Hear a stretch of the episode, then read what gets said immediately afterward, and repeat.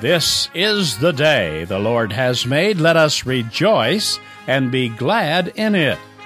Welcome to the radio and internet ministry of the Christian Crusaders. These past few weeks, we've been studying the book of Psalms. In today's message, Pastor Steve Kramer will lead us in a study of Psalm 19 with our message entitled, God is Not Hiding. Please stay with us.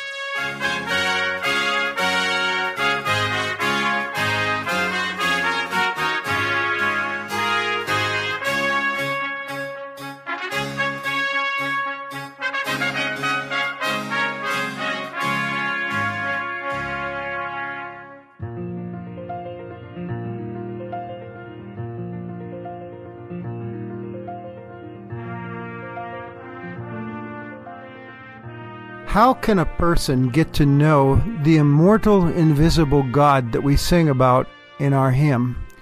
And how can we come to know His will for us? Stay with us today and find out. We begin in the name of the Father, the Son, and the Holy Spirit. Amen. Let's pray. Almighty and everlasting God, ruler of heaven and earth, we praise you for your glory. We thank you for your word of life. During our time together, Today, may you be blessed in our worship, and may we be reawakened once again to your grace and truth. Amen. Our reading for today is taken from Psalm 19. The heavens declare the glory of God, and the sky above proclaims his handiwork. Day to day pours out speech, and night to night reveals knowledge. There is no speech, nor are there words whose voice is not heard. Their voice goes out through all the earth, and their words to the end of the world. In them he has set a tent for the sun, which comes out like a bridegroom leaving his chamber, and like a strong man runs its course with joy. Its rising is from the ends of the heavens, and its circuit to the end of them, and there is nothing hidden from its heat. The law of the Lord is perfect, reviving the soul. The testimony of the Lord is sure, making wise the simple. The precepts of the Lord are right, rejoicing the heart. The commandment of the Lord is pure, enlightening the eyes. The fear of the Lord is clean, enduring forever. The rules of the Lord are true and righteous altogether. More to be desired are they than gold, even much fine gold, sweeter also than honey and drippings of the honeycomb. Moreover, by them is your servant warned, in keeping them there is great reward. Who can discern his errors? Declare me innocent from hidden faults. Keep back your servant also from presumptuous sins. Let them not have dominion over me. Then I shall be blameless and innocent of great transgression. Let the words of my mouth and the meditation of my heart be acceptable in your sight, O Lord, my rock and my redeemer. Dear friends, within every human soul there is a longing for God, a longing to get close to God, to know God and know of God and His will for one's life. Augustine once eloquently said, my soul is restless until it rests in thee. So, where can a person find out about God? How does God reveal himself to us? We sing in that hymn, for instance, that he's immortal and invisible, the God only wise, whose light is inaccessible and hid from our eyes. He seems so hidden. Well, Psalm 19 tells us God's not hiding. He has made himself known and continues to make himself known to us. The writer David marvels and rejoices in this psalm at God's ways of revealing himself to us so that we can get to know him. There are three stanzas to this song. In the first stanza, David points us to the beauty and wonder of nature. He says, The magnificent creation testifies of God who made and continues to maintain it. The focus here is not on all of nature, but on the heavens, the sky. He writes, The heavens declare the glory of the Lord. Glory meaning the power, wisdom, and greatness. And the sky above proclaims his handiwork. God's witness to himself has three characteristics it's continual. Day after day, night after night, it gives its witness, David writes. Second, it's abundant. It pours out speech. And the image of the word here used is an image of a gushing spring, fresh and new every day. It's visual and universal. With sight instead of sound, their message penetrates to the very ends of the earth about the glory and reality of God. The Sun is described as a major spokesman to the praise of God, using dramatic imagery of a bridegroom leaving his chamber or an athlete running its daily course across the sky so that nothing is hidden from its heat. The first stanza has been described as a general revelation of God. Nature is telling the glory of God to all, giving praise and witness to the designer so that all can see. The Apostle Paul talks of this general revelation in Romans, pointing out that human beings cannot therefore plead ignorance of God, since he never ceases to give revelation of himself to all people everywhere in what he has made. Sue Monk Kidd, a Christian writer, tells this story. One August night, my children dragged me to the backyard to watch a meteor show in the sky.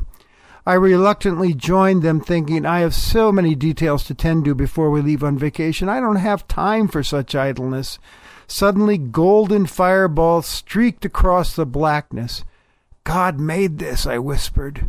It was a rare moment, not because of the sight, but because I stepped beyond my familiar world into one of wonder and described the Creator in the midst. Could it be God filled the world with such beauty to lift people like me away from our obsession with details, to touch our lives with a magnificent awareness of Himself?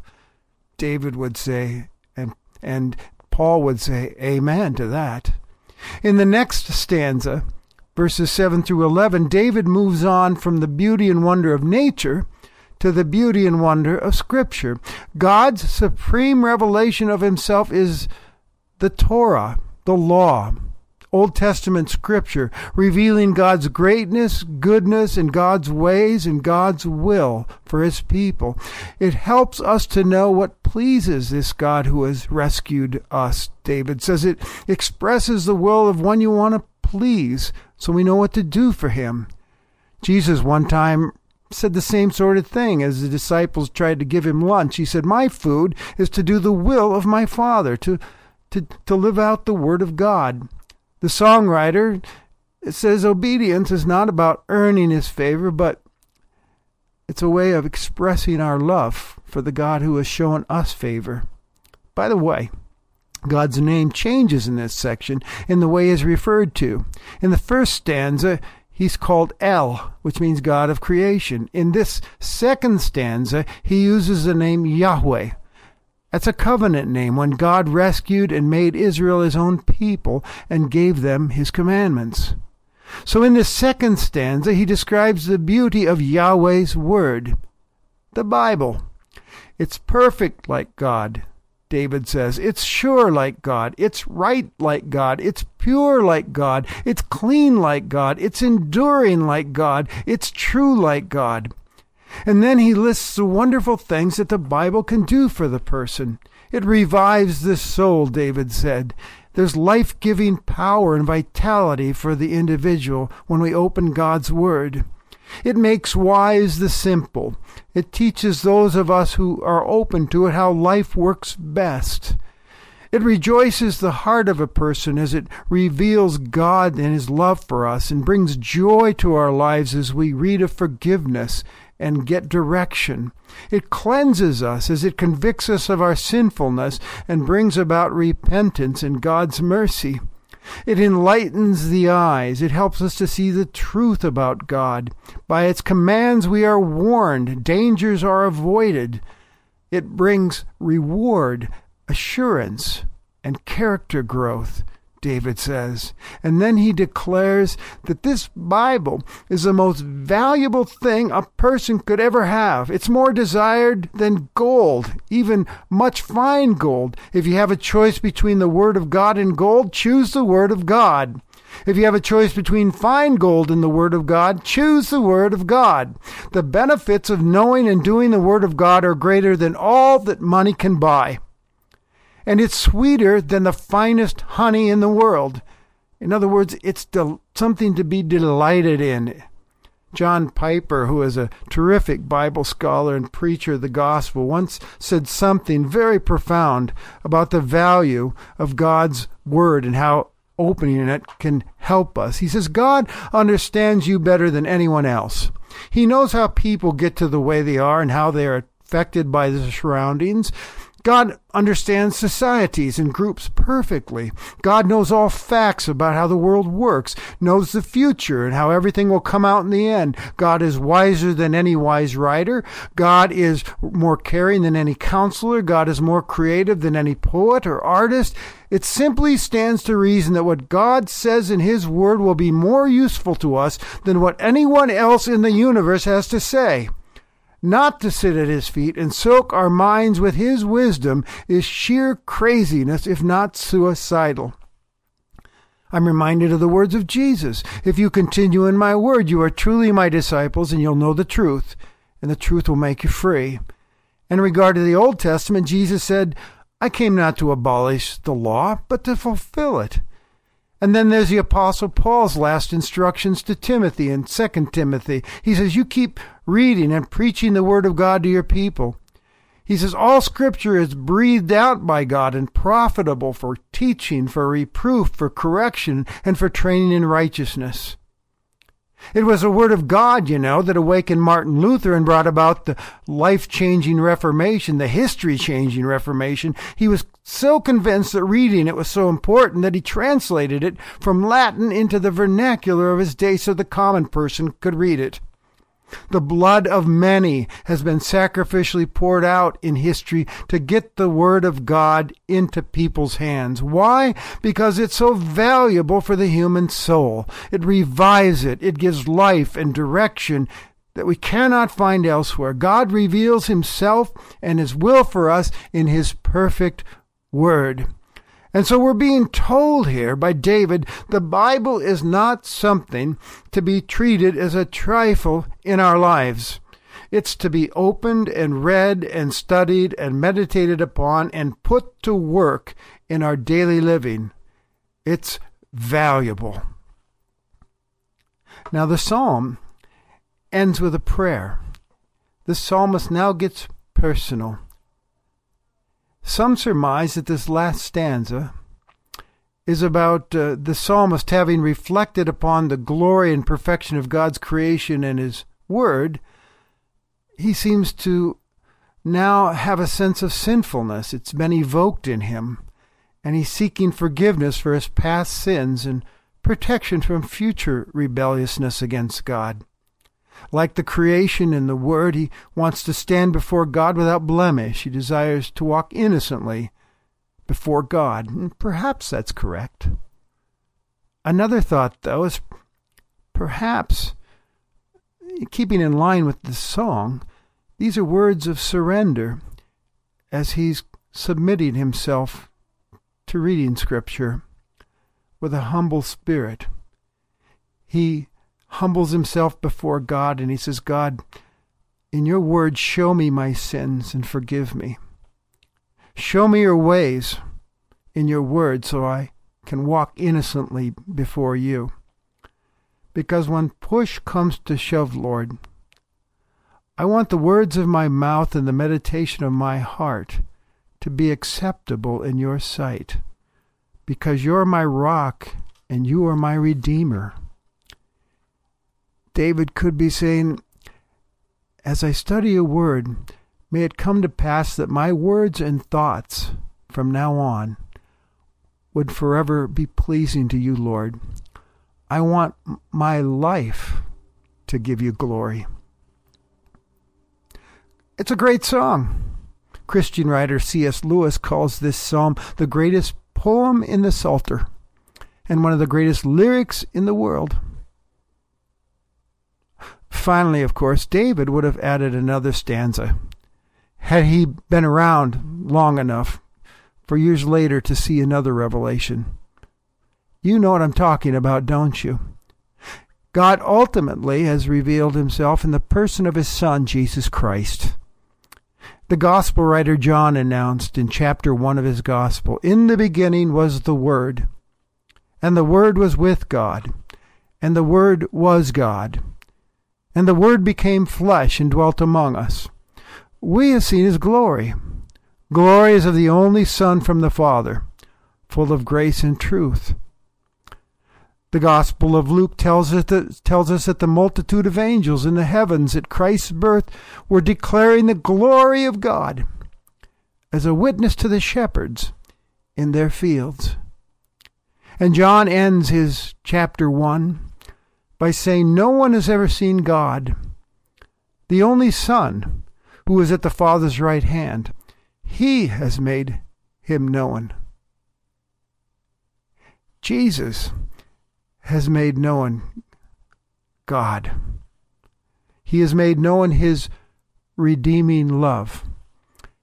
As this Son of God was born into this world, walked in perfect obedience to his heavenly Father, living the perfect life, then giving that life up at a cross to pay for the sinfulness of you and me, promising that all who place their trust in him shall have eternal life and know God personally and one day see him face to face.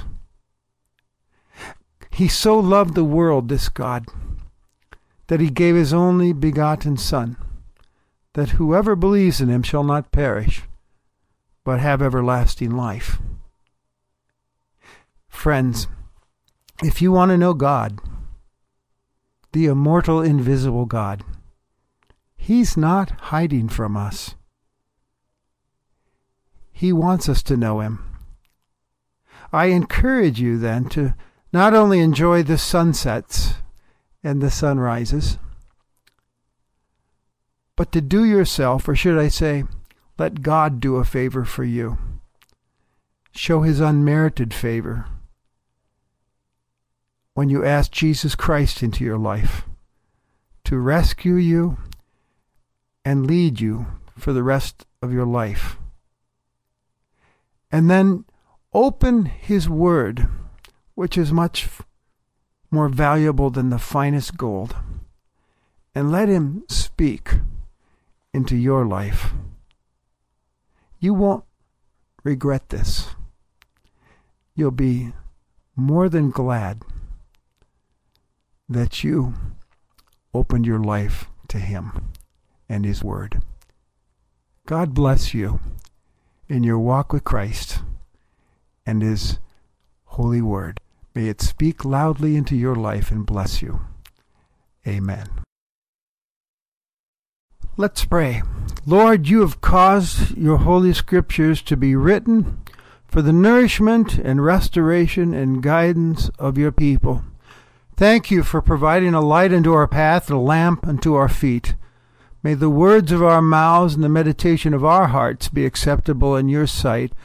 O Lord, our rock and redeemer. Amen. As you go on your way, may Christ go with you. May he go before you to show you the way, behind you to encourage you, beside you to befriend you, above you to watch over, and within you to give you his peace. Amen. You've been worshiping with the radio and internet ministry of the Christian Crusaders. We pray today's message has encouraged you to let God show his unmerited favor in your life and hear him speak through his word, which is more valuable than the finest gold. As a nonprofit ministry, Christian Crusaders depends on the generosity of its listeners to spread the good news of Jesus Christ. Please consider if you are able to do so a gift to help us in this mission. Some listeners have joined our GEM or Gift Every Month Club. They make a regular monthly gift in any amount. If you would like to become a Gem Club member, please call us at 1 888 My Faith or 1 888 693 2484. Gifts may also be directed to Christian Crusaders, Post Office Box 522, Cedar Falls, Iowa 50613. All gifts are tax deductible. Christian Crusaders is dedicated to changing our world with the life changing message of salvation by grace through faith in Jesus Christ. As part of that mission, we earnestly desire your prayers for this ministry and urge you to share your concerns with us so we may lift you up in prayer as well. You can find a prayer request form on our website under the Is This For Me link. All concerns are kept confidential. If you would like to receive a CD or printed copy of today's program by mail, please call us at 1 888 My Faith or 1 888 693 2484. You can also write us at Christian Crusaders, Post Office Box 522, Cedar Falls, Iowa 50613. Copies are available free of charge, however, a gift of any amount to help defray production and mailing costs are always appreciated. We are pleased you were able to worship with us, and we pray you will join us again next Sunday on this station. Today's program has been led by our speaker, Reverend Steve Kramer, pastor of Shepherd of the Valley Lutheran Church in Afton, Minnesota. Christian Crusaders has been broadcasting biblical truth continuously for the past 80 years.